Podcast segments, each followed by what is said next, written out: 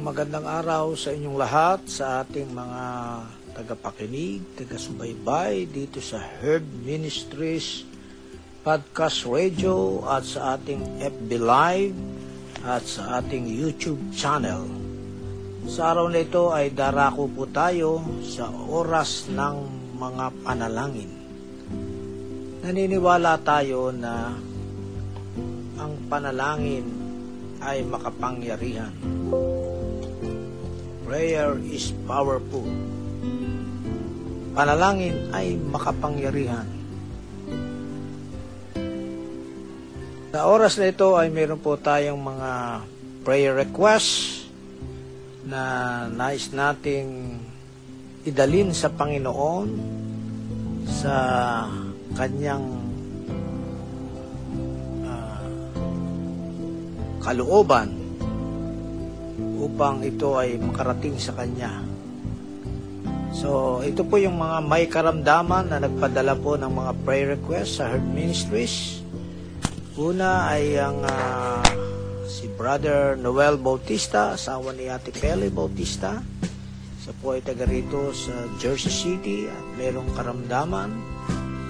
Si Ate Ellen Jeremias, Ah, ito po ay ating ah, kaibigan, kapatid sa church, sa Panginoon, kasama sa Tri- Trinity UMC, si Nanay Amor, na siya po ay ah, old age na at ah, medyo mahina, kaya patuloy natin isama sa panalangin. Si ating Presi Antonio, na siya ay nasa Pilipinas, siya ay meron ding ah, nararamdaman sa kanyang katawan, si Michael Hope at nagpapasalamat tayo sa Panginoon. Ito po ay aming anak. Siya ay nasipon at siya po ay kinailangang swab test. Alam niyo naman, ngayon pag may nararamdaman, eh, laging uh, nire-relate ng doktor na ito ay may kinalaman sa COVID-19. Salamat sa Panginoon sapagkat siya po ay nag-negative. Binibiro ko nga siya, siya ay kukuhanan, magtetest, sabi ko sa kanya, eh, huwag siyang magre-review para hindi siya makapasa. Kaya sa awa ng Diyos, siya po ay negative. Ah, mga kahilingan, kalagayan sa Pilipinas sa COVID-19 sapagkat sa ngayon sa balita ay patuloy na tumataas ang mga nataw tuklasan o na, na affected ng COVID-19 ang ah, mga kababayan na ingatan ng Diyos sa kabila na walang hanap buhay sapagkat sa Pilipinas ngayon ay naka-lockdown sa Metro Manila at sa karatig ah, bayan ang um, Cavite, Laguna, ah, Bulacan, ay ah, Rizal, eh, sila po ay naka-lockdown at ang Metro Manila kaya po lahat ay uh, nahadlangan sa paghahanap buhay. Kaya panalangin natin na ingatan sila ng Diyos sa kabila ng walang hanap buhay ay nandun pa rin ang paraan ng Diyos para sila mabuhay. Panalangin natin ang mga frontliners sa ospital sa Pilipinas at sa buong mundo, lalo na sa Pilipinas sapagkat nauubos na yung mga nurses at mga doktor dahil na uh, apektuhan na sila ng COVID-19 at iba'y namatay. At ngayon din dito sa Amerika at sa ibang bansa pa, talagang napakalaki ng uh, kalaban natin. At panalangin natin ang pagtuklas ng vaccine para malabanan na ang COVID. No, nagpapasalamat tayo at merong mga balita na meron ng mga pharmaceutical company, mga laboratory na nagkakaroon na ng discovery, nagkakaroon na ng uh, update na ito ay nasa phase 3, phase 4 na ng kanilang uh, clinical trial. Panalangin natin na sana ito ay maging daan ng Diyos para sa kagalingan ng buong mundo. No? Huwag na muna nating isipin na ito ay tungkol sa mga tatak-tatak, uh, wag na muna nating isipin yon. Ang isipin natin na ito'y magbigay ng kagalingan.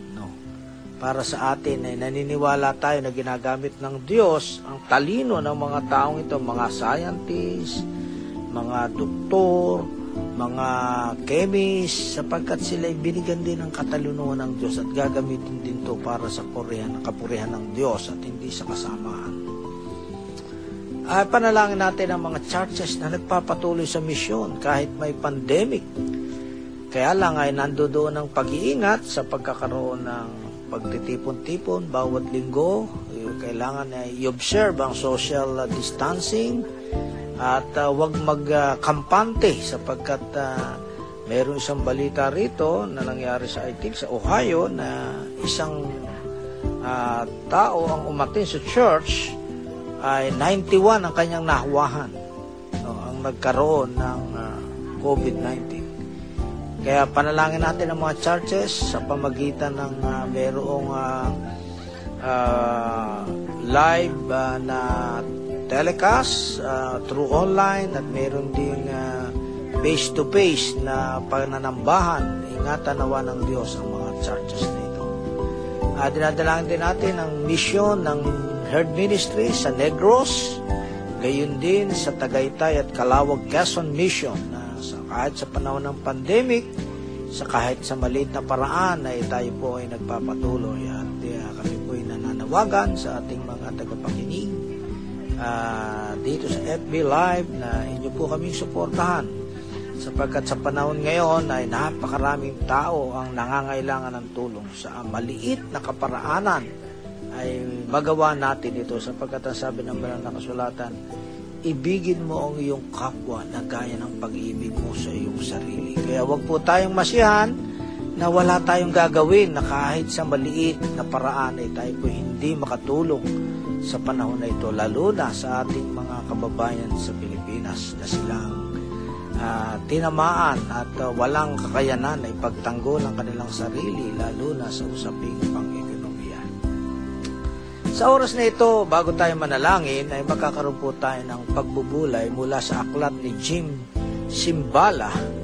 Na ito po ay pinadala sa akin ni Billy Graham na ang title ng librong ito ay very timely.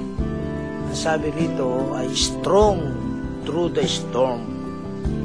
Maging malakas daw po tayo sa panahon ng bagyo kaya sa panahon natin ngayon ay meron tayong kinakaharap na napakalaking bagyo ang COVID-19 pandemic.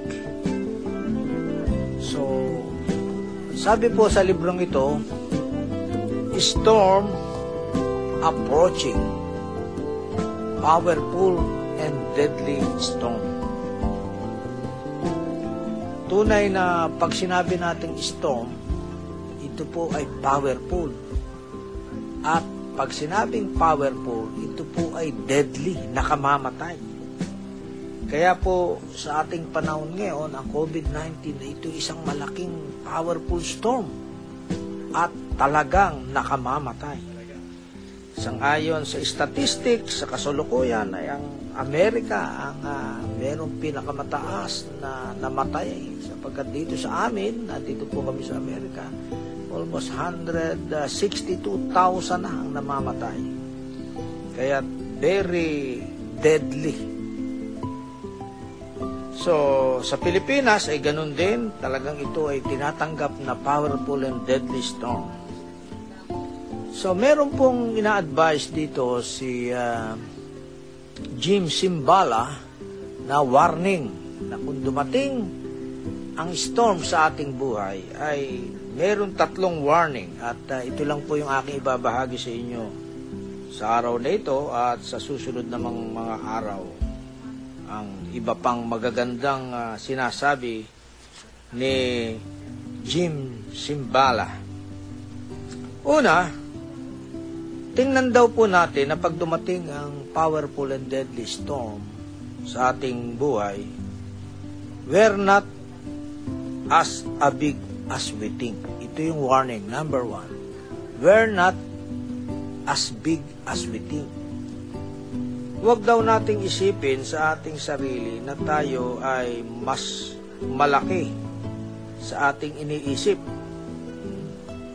Sapagkat pag dumating ang virus na ito o ang storm na ito ay talagang napakalaki sa atin at tayo ay maliit lang.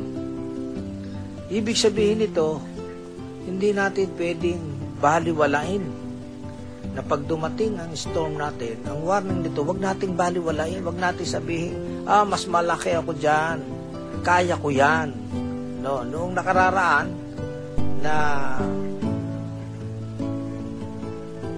o sangayon dito sa ating uh, kay Ernest Cacho as of now ay meron tayong 5.06 million confirmed cases uh, dito sa Amerika. Dito sa Amerika ito ka Ernest o sa buong mundo ito? Uh, sa Amerika lang. So kaya po napakalaki ng storm na ito. At pag dumating ito wag nating sabihin maliit ito at malaki tayo malakas tayo hindi po. Kaya noon ay maraming nagkamali. Ano? Si President uh, Trump noon ay sinasabi niya, oh, wag niyong masyadong pansinin yan. Sa Easter, wala na yan. No? Si uh, Duterte ay sinabi niya, oh, wala yan, wag niyong intindihin niyo yung virus na yan. Ganun pa ang term niya. So, kaya ang warning dito, pag dumating ang storm, ay Huwag nating isipin na ito ay maliit lang. Mas malaki tayo. No? Uh, sa ngayon kay Ernest na nakasubaybay sa atin, salamat Ernest for your informations. 19.9 million across the world. Ito po yung buong mundo. Isipin nyo yan. Sapagkat nung nakaraang uh, uh, 1918 to 1920, 100 years ago, ay uh, dumating na sa atin yung uh, malaking pandemic. Sabi nila, eh, every 100 years daw ay dumarating ito. Uh, sa ngayon doon ay uh, ah, 50 million ang taong namatay.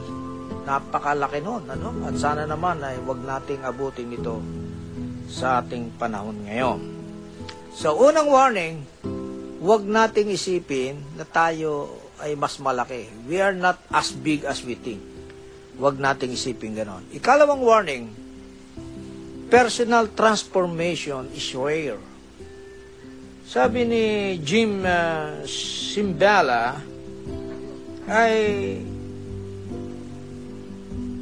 ang mga denominations, ang malungkot ay nawawala ang personal transformation o lumiliit o rare, bihira, lumiliit o konti na lang ang uh, nagkakaroon ng personal transformation. Sapagkat sabi niya, the largest evangelical denomination sadly reports that new converts as measured by baptism in 2012 was the lowest since 1948. So may kaugnayan ito ang uh, storm pag dumarating sa atin sa ating personal transformation. Sapagkat pag dumating ang storm, ay meron tayong personal storm. At sa kailangan natin, pag dumating ang personal storm, maging malakas ang ating spiritual life. At doon ay nakikita ang spiritual life sa pamagitan ng transformation. Nagkakaroon tayo ng patuloy na pagbabago para lalo tayong mapalapit sa Diyos. Alam niyo kung minsan, ginagamit ng Diyos itong ano eh, storm eh itong katulad ngayon, itong COVID, maraming mga tao ngayon ang lumalapit sa Diyos, na nalalapit sila sapagkat uh, nakikita nila na mayroong mas malaking makapangyarihan at hindi kaya ng tao. Hindi kayang lutasin ng tao itong mga dumarating na ito. Kaya kailangan ito ng spiritual aspect na mayroong Diyos tayong dapat na pupuntahan o hihinga ng tulong lalo na sa panahon na ito. At para natin magawa yan, kailangan magkaroon tayo ng transformation. Mag-shift yung ating sarili na iniisip nating malaki tayo, eh papalitan yon, malilipat yon na maliit tayo at aasa tayo sa kakayahan ng Diyos. Ikatlong warning, biblical lit- literacy is declining. Sa ngayon kay Jim Simbala, na pagka kasi dumating ang storm at ang iyong biblical literacy ay mababa, ay madali kang magagapi sa iyong personal na storm sapagkat wala kang panghahawakan na salita ng Diyos. Kaya't ang salita ng Diyos ang kailang-kailangan natin sa mga oras na ito sapagkat sa panahon ng storm, powerful and deadly storm, ang pangahawakan lang natin ay ang salita ng Diyos. Kaya kailangan maging literate tayo sa Bible. Pagkat ang salita ng Diyos ay nagbibigay sa atin ng lakas, nagbibigay ng transformation, nagbibigay ng hope. Kaya kung tayo ay illiterate, eh, kailangan eh, mag-aral tayo. Kailangan yung, kaya sabi rito ni Jim Simbala, biblical literacy is declining sapagkat nawawala na ng panahon sa pagbabasa at pag-aaral ng Biblia. Kaya sa araw nito, ang Herd Ministries ay magkakaroon po ng lingguhang pananalangin at lingguhan ding pagbubulay-bulay upang makatulong ito at gamitin ito ng Diyos para po tayo ay makaharap sa malaking storm na powerful and deadly. Tayo po ay magkaroon ng dumako sa oras ng pananalangin.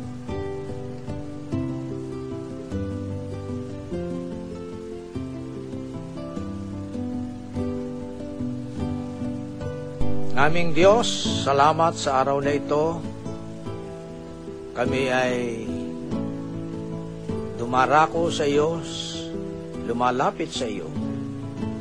Narinig mo, Panginoon, ang aming mga kahilingan, ang aming mga kapatid na mayroong mga karamdaman, ang aming mga pangangailangan, lalo na po ang kalagayan ng aming bayan, ang Amerika at ang Pilipinas at ang buong mundo.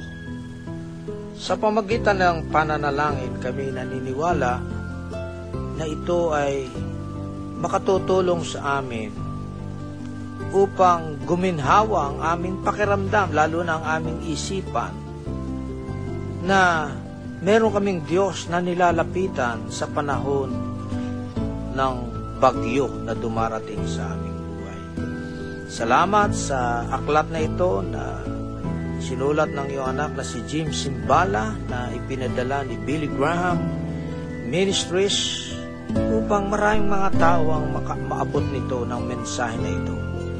At sa pamagitan nito ay magkaroon kami ng kalakasan, magkaroon kami ng pag-asa na bagamat merong malaking storm sa aming buhay sa aming panahon ngayon, ay meron kaming malaking Diyos na panghahawakan namin sa aming buhay.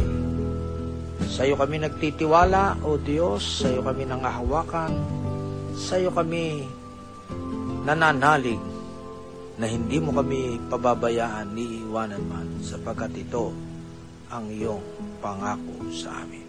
Ito po ang aming panalangin sa pangalan ni Jesus. Amen.